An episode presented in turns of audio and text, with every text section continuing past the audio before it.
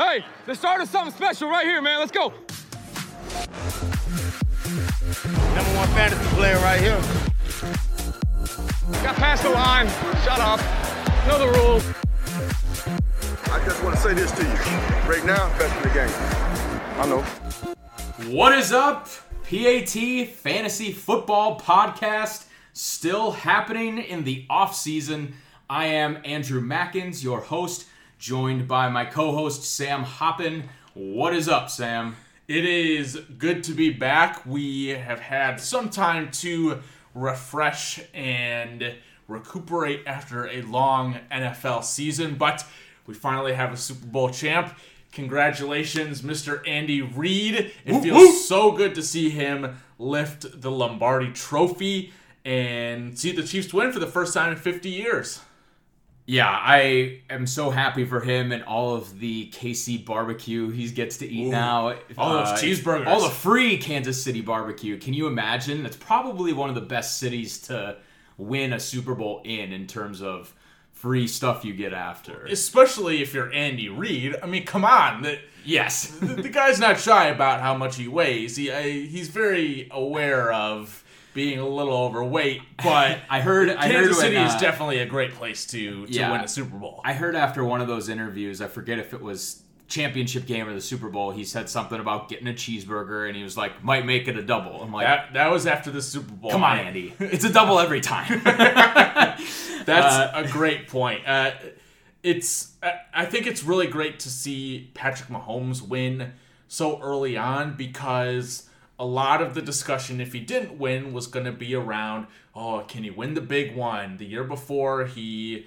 collapsed he didn't collapse in, in the Just AFC championship but he, he came up short and a lot of people were saying, well, if he doesn't win this time, he'll get back eventually. Like he's young enough. And I absolutely hate that argument because you see guys like Drew Brees, Aaron Rodgers, who Yeah. win a Super Bowl fairly earlier in, in their NFL career and never make it back for a, a number of reasons. And yes, it seems like the Chiefs are set up well for the next several years, especially if Andy Reid sticks around, but they're going to have to pay Mahomes a boatload of money, which will change the dynamic of who's on that team and could very well shake things up. I mean, there's Lamar Jackson, there's Deshaun Watson, there's plenty of these up and coming quarterbacks that could lead their team to victory. So I think that- a key thing there too, though, is, and I, I hate here like what you're talking about too with Rodgers. Like everyone thought he was going to win like two or three more Super Bowls in his career after he got the first one,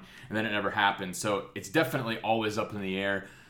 However, I think that now that we are slowly starting to see finally the waxing, no, the waning, excuse me, of Tom Brady leaving the AFC, that it's Uh, potentially much more likely that we see like guys like Mahomes, Watson, and Jackson continue to make appearances, and that they kind of split the pot of what is available from all of those Patriots wins. Like it, it's so disparate these this past decade because the Patriots were so goddamn good, and now it's going to be a little more like we're we're sharing these Super Bowl titles in the twenties. sharing the wealth. Yeah, that's a that's a great point. I think what the Patriots have done over the past two decades even have Yeah. skewed what success looks like for a franchise in that time period. Because you look at the number of teams that have won multiple Super Bowls over that span and there aren't many. And the Patriots have just blown everyone away even when you don't think they're any good or a, a team like the Rams is going to come out of nowhere and take the championship, they just end up right back there. So it, it will be good to uh, a bit See some refreshing parity. to see some some new fresh faces in the championship. But let's move on to our very well known kickoff question. This is a fantasy football podcast after all. Hey, we want to kick that way? you know, you got to take some stock in what happened in the playoffs with regards to next season because there are things that happen, whether it's someone getting the bulk of the carries, the bulk of the targets, etc., etc., that could make a player rise or fall in your rankings. So today's kickoff question is Who is your biggest mover in terms of rankings based on what happened this past postseason? Thank you, Sam. I would have to say Damien Williams, a guy that throughout the season we were just unsure of week in and week out. A lot of him not getting the opportunities as much as he could have. LeSean McCoy was in there for a while. Uh, Patrick Mahomes was hurt in the middle of the season. It seemed like the Chiefs at, were not on all firing on all cylinders throughout the season, but they, you know, they managed to win a lot of games because they are that good. And then when they made this playoff stretch, out of nowhere comes Damien Williams again. Playoff Damien. And you think that like he's not going to be used, that Tyreek Hill is going to be catching bombs all playoffs, and it turns out that the running back is super important in Andy Reid's offense as it always has been. And so now, even on not just myself but on Twitter, I'm seeing a lot of uh, Damien Williams probably going to get drafted around the same spot as he was last year. Now you made a point that the running back is important in Andy Reid's offense, and it's it's an important distinction because he's an important part of the passing offense. This team passes the most in the NFL and has for a number of years, and that's really what shoots Damien Williams' value up. Yes, up the leaderboards because he's never going to be a 25 carry, 150 yards mm-hmm. rusher uh, week in and week out. Yes, he may have those games every once in a while, but Andy Reid use, uses the running back so creatively. I mean, you saw it uh, year or two ago with Kareem Hunt and how well he was playing, and you know he was catching deep passes from from Alex Smith of all people. So I I do agree that Damien Williams certainly like whether he's moved up my rankings or not, he certainly has moved his way up to, like you said, he's put himself like right back in the con- conversation exactly. he was in last year, where we're still kind of asking the same questions, but we know so, about the offense so much. So I feel like I'm like, okay, well, oh, I don't know what to do. I actually don't know what to do with him. He's definitely gone back up to where I had him before the 2019 season, but like so do I want to buy into it again, or do I think it I will be interesting because I think there was a lot of negative talk around him going into the season with again them bringing LeSean McCoy in. They drafted Darwin yeah. Thompson. Like there were there were reasons to believe that Damien Williams wasn't necessarily going to be the guy in that backfield, and that showed itself within the first couple weeks yeah.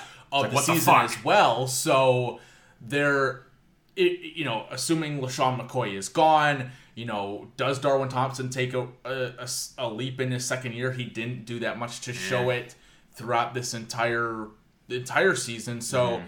I I don't hate Damien Williams at that spot as much as I did the last year. year. That's yeah. for sure. Guard, do you have like anything to say to that? Uh, uh, do you are we overreacting a little bit or absolutely but that's i mean that's the fun of fantasy football is overreacting but i mean I'm looking at stats now. He had 30 receptions last year in the highest passing offense. I mean, I, I would hope for more than that, more than 37 targets throughout the year. If you're going to be like arguing that this is the most pass heavy offense, he's bound to get these, and they just didn't really dump it off to him. I mean, that's a great point, and I, I know durability is a big factor in his value as well because he hasn't shown the ability to stay healthy all season, and that's you know availability is the best ability, especially when you're drafting someone in the the second or third round. But I want to move on quickly to my big mover, and that was basically all of the 49ers running backs moving down my draft board. As good as that running back game is,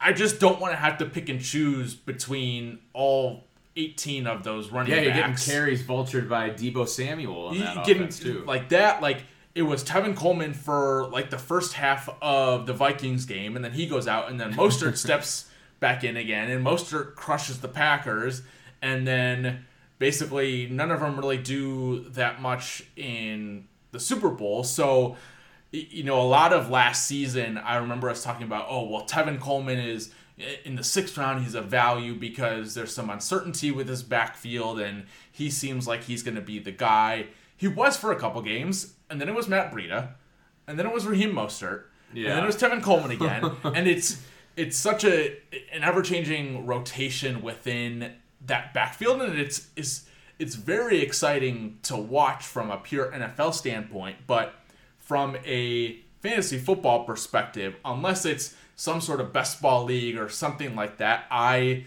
don't want to have to deal with the headache of a San Francisco running back in my lineup.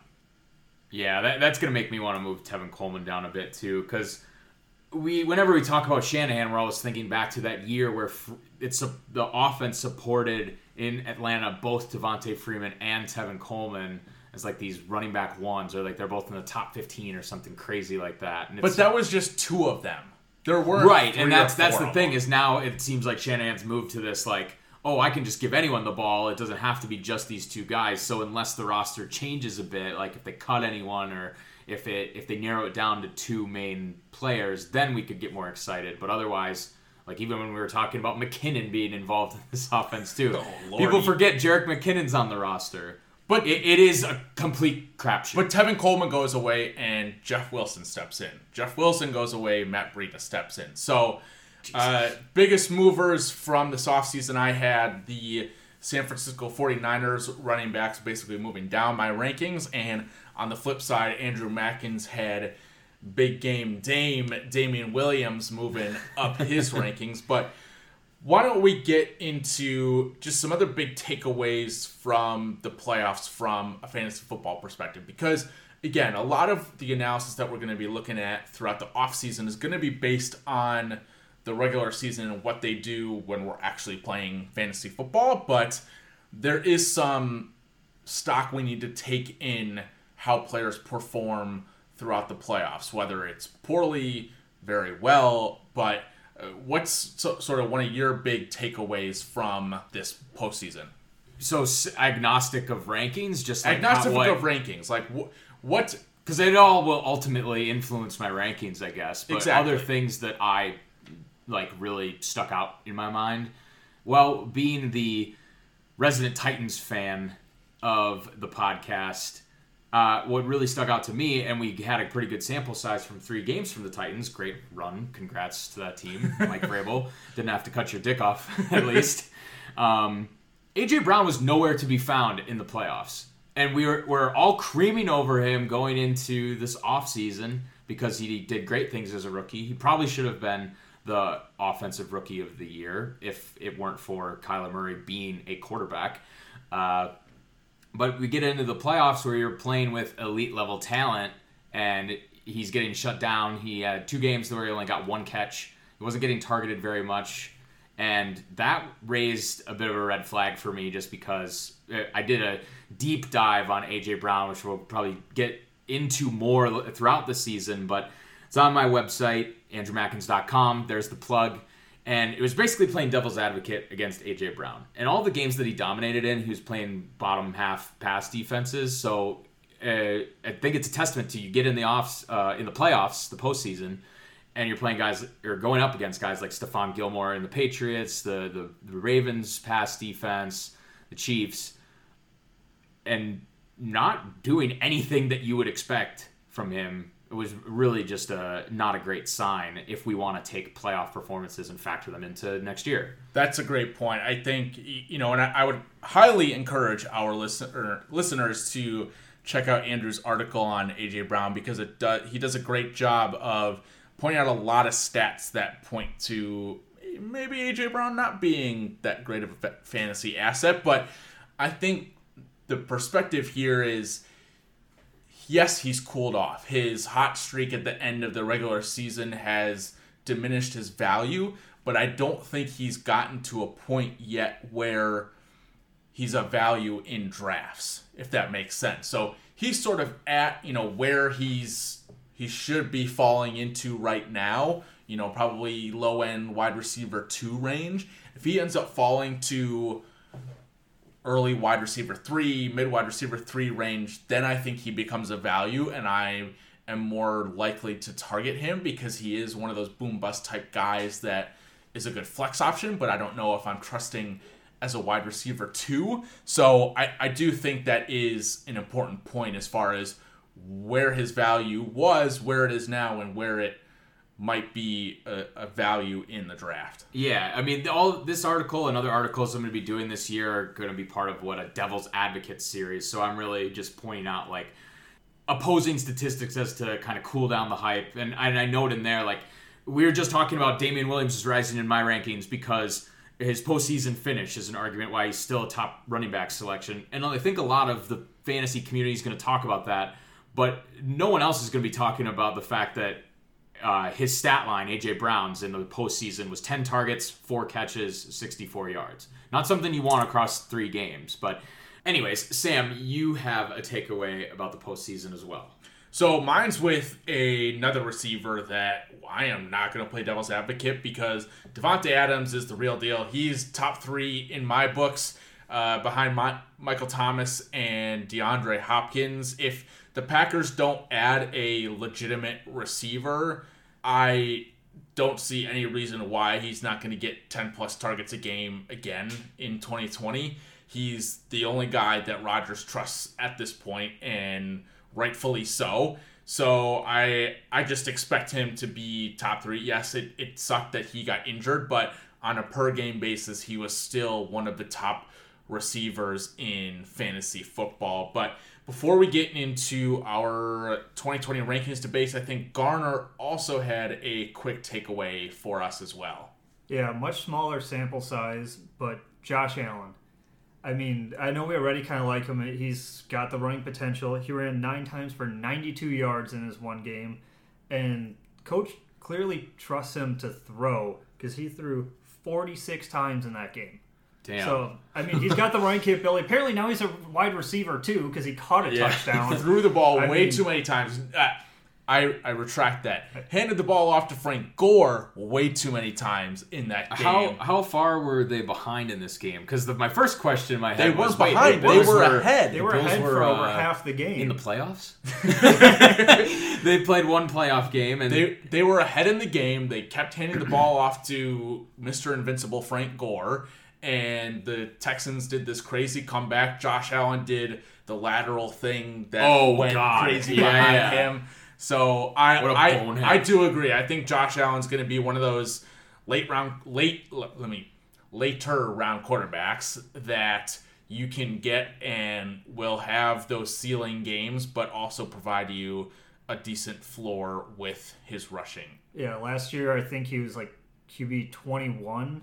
And with all the hype of, I mean, obviously the young guys besides him now and all the quarterbacks going to be on new teams and hypothetical potential, everyone I feel like is going to kind of overlook him again. And he was QB 6 on the year. hopefully, That's do you think bad.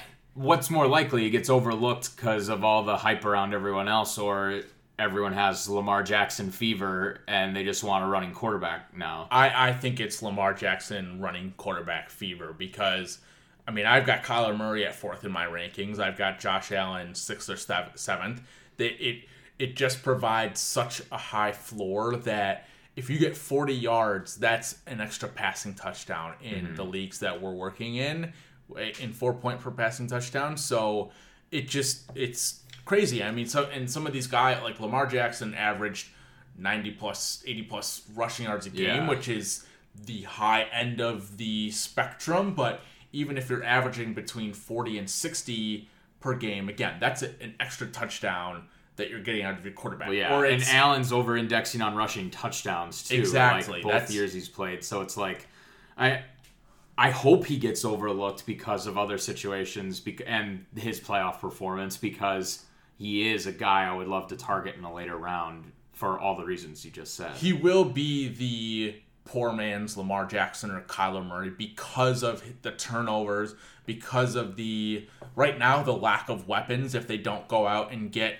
you know another Antonio Brown for more than a day, um, then you really like talking about this Antonio Brown guy on then Twitter. then some of the hype might start building up but let's uh let's move on because what do we do when the 2019 season ends? We start planning for 2020 There is no off season anymore. there is none.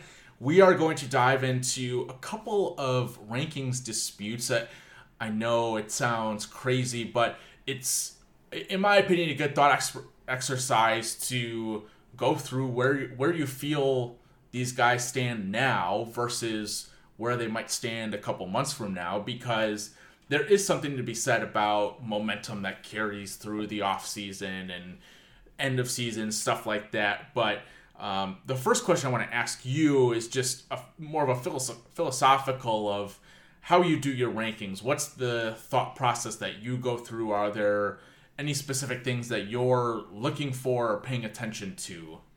Yeah, I think one thing I want to point out with my rankings is when I'm when I'm looking at this, I I've done so many mock drafts in the past, and I'm I'm hoping that I do fewer of them this off season. Or wait, there is no off season. uh, this you know in between period of seasons. anyway, but what I've always thought of when I'm creating my rankings is would I actually draft this guy over this guy in in a draft? And I'm and that'll come up in a couple of our examples here, but it, it's really factoring in that value of or perceived to where I think they're going to go in the draft that tends to have a larger influence on my rankings as opposed to completely statting out a player. That that's a great point, and I very much align with that thinking too because I'm never gonna draft a guy like Frank Gore. He, I, I've mentioned him way too many times on this podcast, but he provides no value to me whatsoever. Same with like Adrian Peterson. These guys who are maybe gonna get 15 points in a game once or twice. That they have no value on your roster, and you're using an end of round pick for them. Why not use it on a guy like like Darwin Thompson who has the potential to take over the starting running back job in a much more high powered offense. So I very much align with you on that. I think a couple other things that I am looking at are regression candidates, obviously looking more so at the outliers and the extremes at each position to see which ones might come crashing back down to earth or vice versa, returning back to they're normal and and obviously we're making a ton of assumptions at this point in the year. We haven't mm-hmm. we haven't hit free agency. We haven't hit um, NFL the draft. NFL draft yet. So that said, there are some situations that will remain fairly static throughout the next couple months. At least we would expect.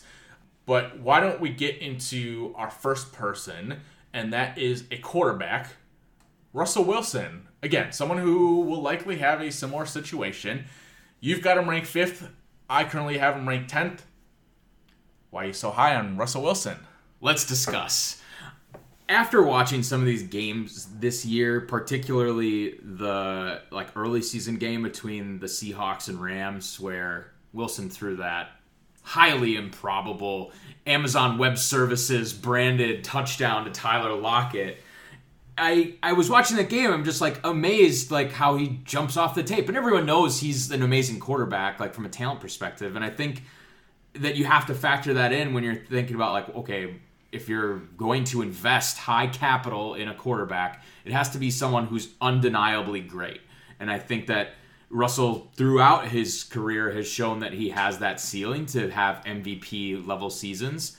And then more recently, I think that uh, he was interviewed by one of these media outlets where they get paid to do fantasy analysis, and he said he wants to open up the offense more. He's gonna be putting, you know, putting it out there to Pete Carroll, and, and from a philosophical standpoint, like we need to pass the ball more. We know in the two minute offense we're really good, in catch up mode we're really good, uh, and they are. And we can see that he's automatic sometimes when it comes to passing, scrambling, gaining rushing yards that I see a lot of upside in the offense if they just switch the philosophy a bit, and that's why I have him ranked higher than other quarterbacks.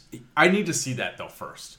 They they Russell Wilson might might have said those things umpteen times to Pete Carroll over the past several years. He's always been a fantastic passer. His career passing touchdown rate is six percent, which is absolutely crazy. I mean, the league average is right around four and a half percent each year, and he's one of the most efficient quarterbacks. He can do it with sometimes scraps at wide receiver and tight end, but I'm not going to believe that they are a pass first team until I see it.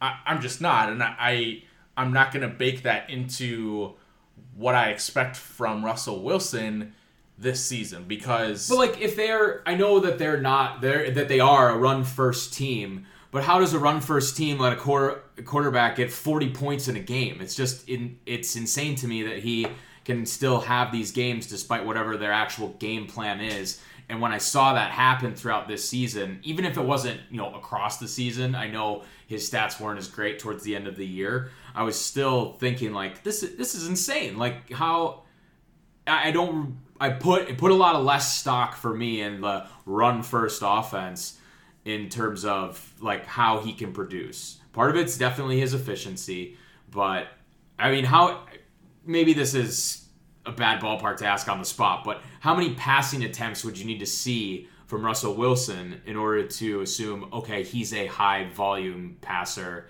and he's going to get the numbers I would hope from like a top five quarterback? I would think it from a top five quarterback, Because I've got him ranked fifth, 35 or 40 plus like per game. per game. I mean, Okay, not, so- not on the season. That's that's two per game. So I I don't want to contradict myself because we're going to talk about Chris Carson in a Yeah, minute yeah. here, and I do think the Seahawks defense will be worse this upcoming year. Perfect. and it will force the Seahawks into passing the ball more. But He's I- close because 35 attempts a game across the season is like 560 on the season. He had 516 this year. Two years ago, he had 553. Uh, The middle year, 2018, he was super efficient with only 427 attempts. So It- it- I think it can change. I, I, I'm buying into it. So yeah, so let's move on to uh, like like I just mentioned, his teammate Chris Carson. You have him ranked 15th, and I have him ranked 21st. So I'm just inherently down on on this Seahawks offense, I guess. And, and like I said, I think part of it is that the Seahawks will be forced into passing the ball a little bit more when even when Pete Carroll doesn't necessarily want to. But Chris Carson's fumbling issues are very well known. Granted, he won't likely won't have Rashaad Penny at least for the first couple weeks of the season breathing down his neck, but the Seahawks will probably draft another running back because that's how enamored see uh, With Pete Carroll is with with the running game. But I, I I don't trust him to be able to stay healthy. And again, it, it- part of it's the efficiency. He was just so good on the ground this year that I'm I'm not buying it. I don't want him to be close to a running back one for me. I mean, I pulled up his stats on Pro Football Reference, and his yards per attempt is still around the same. Like, his, he was actually more efficient last year, four point seven. This year, he's or 2019, he's four point four. But so, if you know more about it, the efficiency that way, I'd be curious to to hear that. But I, yeah, I was just looking at his seasons, and everything seems like relatively sustainable. He hasn't gotten overwhelmed from a carry standpoint because he gets hurt and then and then he's out because he hasn't hit 300 attempts in a season yet. But he got worked into the passing game more this year too, which I think you know because Penny wasn't didn't do anything to impress this year that Carson could theoretically get worked into the passing game even more. He, he had 37 receptions last year, so that could go up if we assume the offense is going to pass more and and they're going to be more up tempo. That should give some more um, you know freedom on the running plays as well. If they do draft another running back, that's not going to make things look good. And I get what you're saying with like you know logically, if Wilson in the passing game's up, maybe I should put Carson down a couple more spots, but. Um, You mentioned his work in the passing game increased, and it it certainly did increase, but it's not. It's still not as good as I would want to see, and a lot of that was front loaded on the first half of the year. So through the first seven games, he averaged just under four targets per game and about three catches per game. That dropped basically one of each, um, almost one and a half targets per game in the last eight games. those so, are healthy games, or like the- yeah, these are all healthy games Okay. that he he played in full. So I, I just don't buy him being a large part of the passing offense moving forward. Yeah, it, it'll be. There's a lot that we need to see, of course, and I think you know, hopefully for both passing and rushing offense that they invest in the offensive line. But let's move on to the next running back who I probably also have too low at this point, but I don't like the Jets that much. And we talked about the Jets last year. Speaking of a team that could invest in the offensive line, I Le'Veon Bell, I've got him 10 spots higher than you. You've got him way down at 27, which I imagine may be coming up in in the coming weeks. But here's a, a crazy stat. Um, I heard this from the Ballers today, actually, of 565 players with at least 245 carries in a season. His 52.6 rushing yards per game ranks 563rd. So he is the third worst yards per game average among players with at least 245 carries in a season.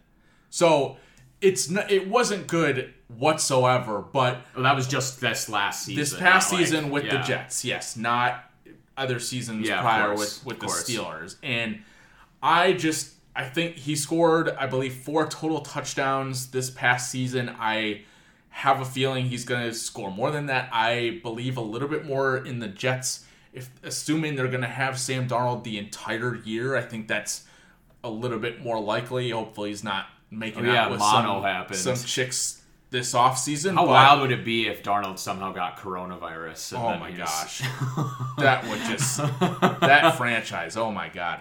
or Um, Le'Veon Bell. but it's, he, Bell did not have a good year rushing the ball, but he had his third, excuse me, fourth highest target number, which is really good for him. He had 78 targets in the passing game. He's going to be used as a pass catcher, and there's no way he doesn't uh, have a run over 20 yards again in 2020. Like it I think it was a, little bit of an anomaly for him and I expect him to bounce back. I'm not drafting him where he was last year again. It, between him and Damien Williams, it's going to be pretty tough because that's offense versus volume in my opinion, but I there is a case to be made in my opinion to be taking Le'Veon Bell over him. Yeah, I, I another thing I like in when I do my rankings over time, I like to put him in tiers. So right now, especially early on, there he's part of a tier of like probably five, six guys that I'll feel the same about,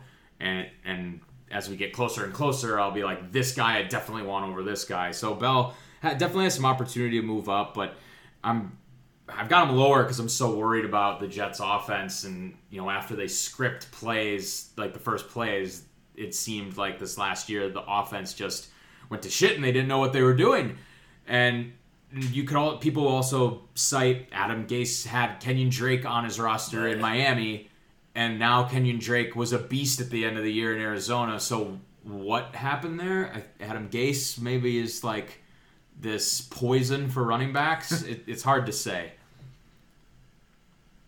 Moving on, let's talk about a third year wide receiver that I believe in a ton and you absolutely hate. It's Courtland Sutton. And I've got him ranked 10th. You've got him all the way down at 27 for some godforsaken reason. There's a second 27 on here, Yeah, coincidentally. uh, another 27. I'm going to be 27 in a couple months. Is. You're already 27. Well, maybe it's your I, yeah. I'm a little bit older than Sam, and maybe it's your young, naive brain that oh. is the reasoning behind this ranking. Shots because fired. Pew, pew. there is no chance in hell that Courtland Sutton is going to be a wide receiver one next year. I'm willing to put a beer bet on it now. Like we, there's so many things that could happen. Like Tom Brady could go to the Broncos and work his voodoo TB12 magic on that offense, and then Courtland Sutton becomes the wide receiver one. Who knows? But I would say you know, everything that's in front of us. Drew Lock is the quarterback. His statistics from last year, where which I think is his ceiling. Like he's very. I think that there's a little bit of room for improvement, but mostly capped. I'm willing to bet a beer that he's not a wide receiver one. So like I'm giving you 13th or 12th or better. Like I, I'm not going to go that far yet. We oh, are still can't bet five dollar beer on on Hey, this We're still seven, number 10 ranking. We're still seven months out. Let's let's cool it a little bit. Let's let's take some time this in between period to let things breathe. But you mentioned Drew Lock. Um, did you know that he had more targets per game with Drew Lock than without Drew Lock? Or that he had double digit targets in two of those games, but didn't have more than nine targets in any other game without Drew Lock? I I think you're putting a lot of stock into Drew Lock. Haha, you made that right. but answer me Did this. you know? Riddle that- me this. Who the hell else is he gonna throw the ball to? uh, Noah Fant. We're gonna get to him later. It, another factor that we uh, again we haven't seen yet, but there's a lot of talk that the Broncos are going to draft another wide receiver, so that could take targets Oh, okay. away. So they But he's already gotten. wide He was already targeted 125 times or something like that this season. Are you suggesting that he's gonna get Michael Thomas level targets in 2020? No, but Because could- that would have to happen for him to increase his stats. No, but he could certainly shoot up to 140, an extra target a game, which is an extra 10, 15 yards and three or four touchdowns. I think he has a reasonable shot of getting to double digit touchdowns in 2020. So, I, I, again, I'm not saying that that's going to happen, but there's there's a ch- like he showed a ton. Like he is he's a baller. I'm gonna say it, baller, shot caller. Courtland Sutton, I, I I think you're discounting him way too much. I think you're putting the Denver Broncos are not that good stigma on him and not taking 100%. into account how good he's been o- over the past year and a half or so. Um, but uh, I don't I know. do I do remember when I, we were watching him as a rookie, there were a lot of like missed opportunities on long balls. Where it was like, oh, if he converted on these, we'd be talking about him a little bit differently. And, yeah, because and he Case did Keenum was throwing him the goddamn ball. well. Case Keenum did great in Minnesota, but now we're just like going way back in all these different situations. I think the biggest stat that I was going to say. Did you know that Courtland Sutton's yards per target with Flacco was 10, while his yards per target with Lock was 7. So I didn't know which quarterback was the best for Sutton when I was comparing all the splits. And I don't know if 10 is actually like that great compared to other wide receivers out there. I mean, AJ Brown probably had a ridiculous numbers for, for comparing to him. Brown had 15. So it's not awful, but I mean, Brown was off the charts. but it was seven with Lock, so I thought that was considerably less, and maybe he's not taking as many deep shots, I which is what Sutton needs.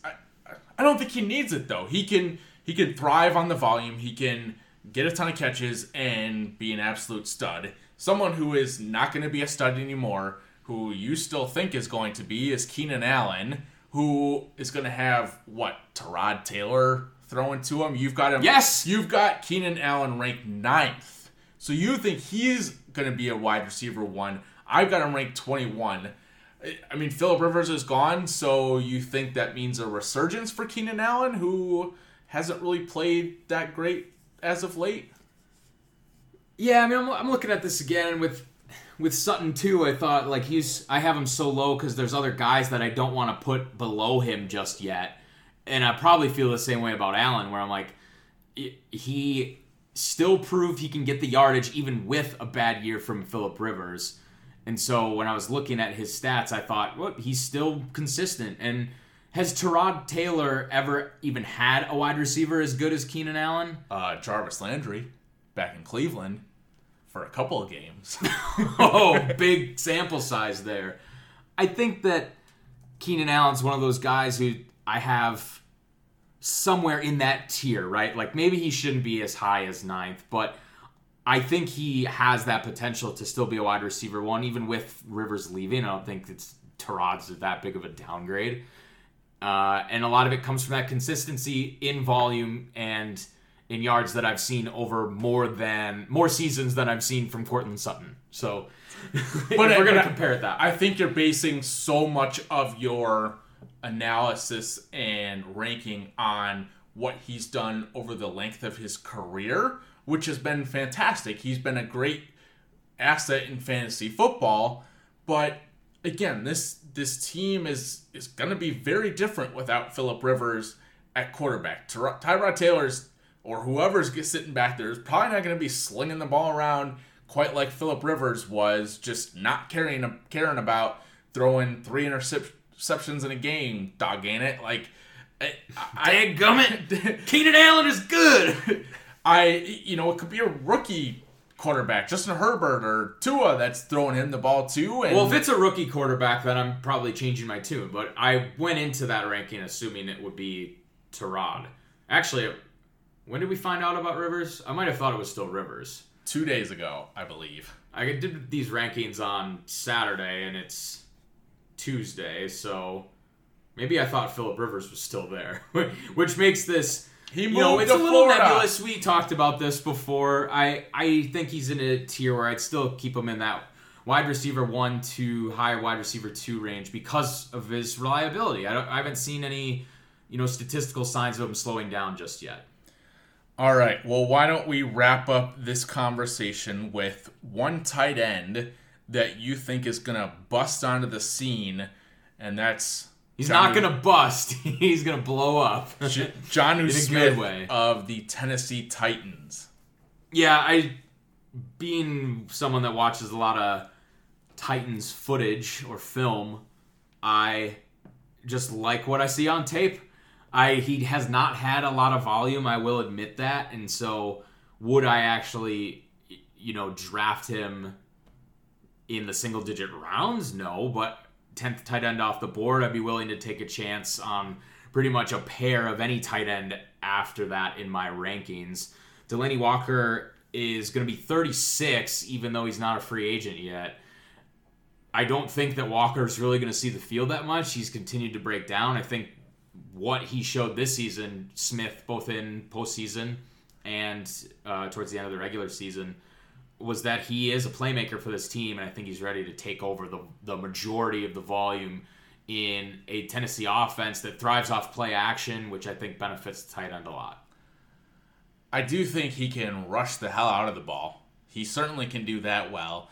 You know, we didn't get into this with our playoff takeaways, but I I I just think the Titans in general are due for a storm of regression this season with how efficient they were in the red zone, how effective they were running the ball, how efficient Ryan Tannehill was as a passer that Yeah.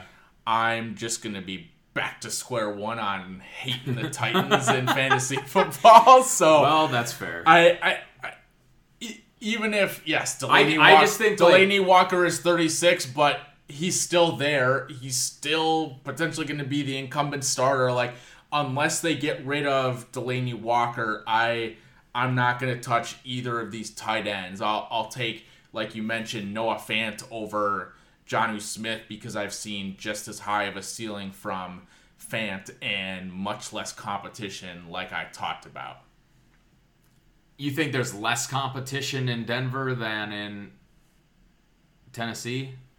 I do because the volume in Denver, and maybe this isn't the right way to think about, but there's going to be more volume in Denver to, you know, even if you get the same percentage or, market share from Courtland Sutton, those absolute target numbers are going to be higher. So he's going to have uh, more targets to go with, and Like just overall pass attempts? yeah, and and have Yeah. more opportunities to to score, Yeah. to get yards, etc. et I'll. I'll concede that. The, la- the last thing I was going to say there is like with again with Sutton, like I I think we both agree he has it, like in terms of being a playmaker and being a great player, and that's how I feel about Smith too. Like when I talk about just watching him, I'm like he needs more volume because I think he has the the playmaking ability similar to AJ Brown, and the Titans have put a lot of effort into finding those type of players for their team. So I'm gonna keep standing for the Titans, I guess, on, on this podcast.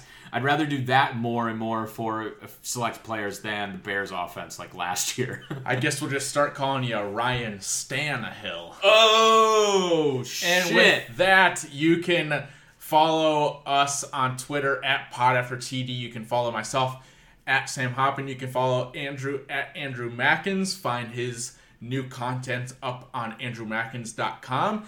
And you can follow our wonderful producer Garner at Garnther. But until next time, the, The kick, kick is is good!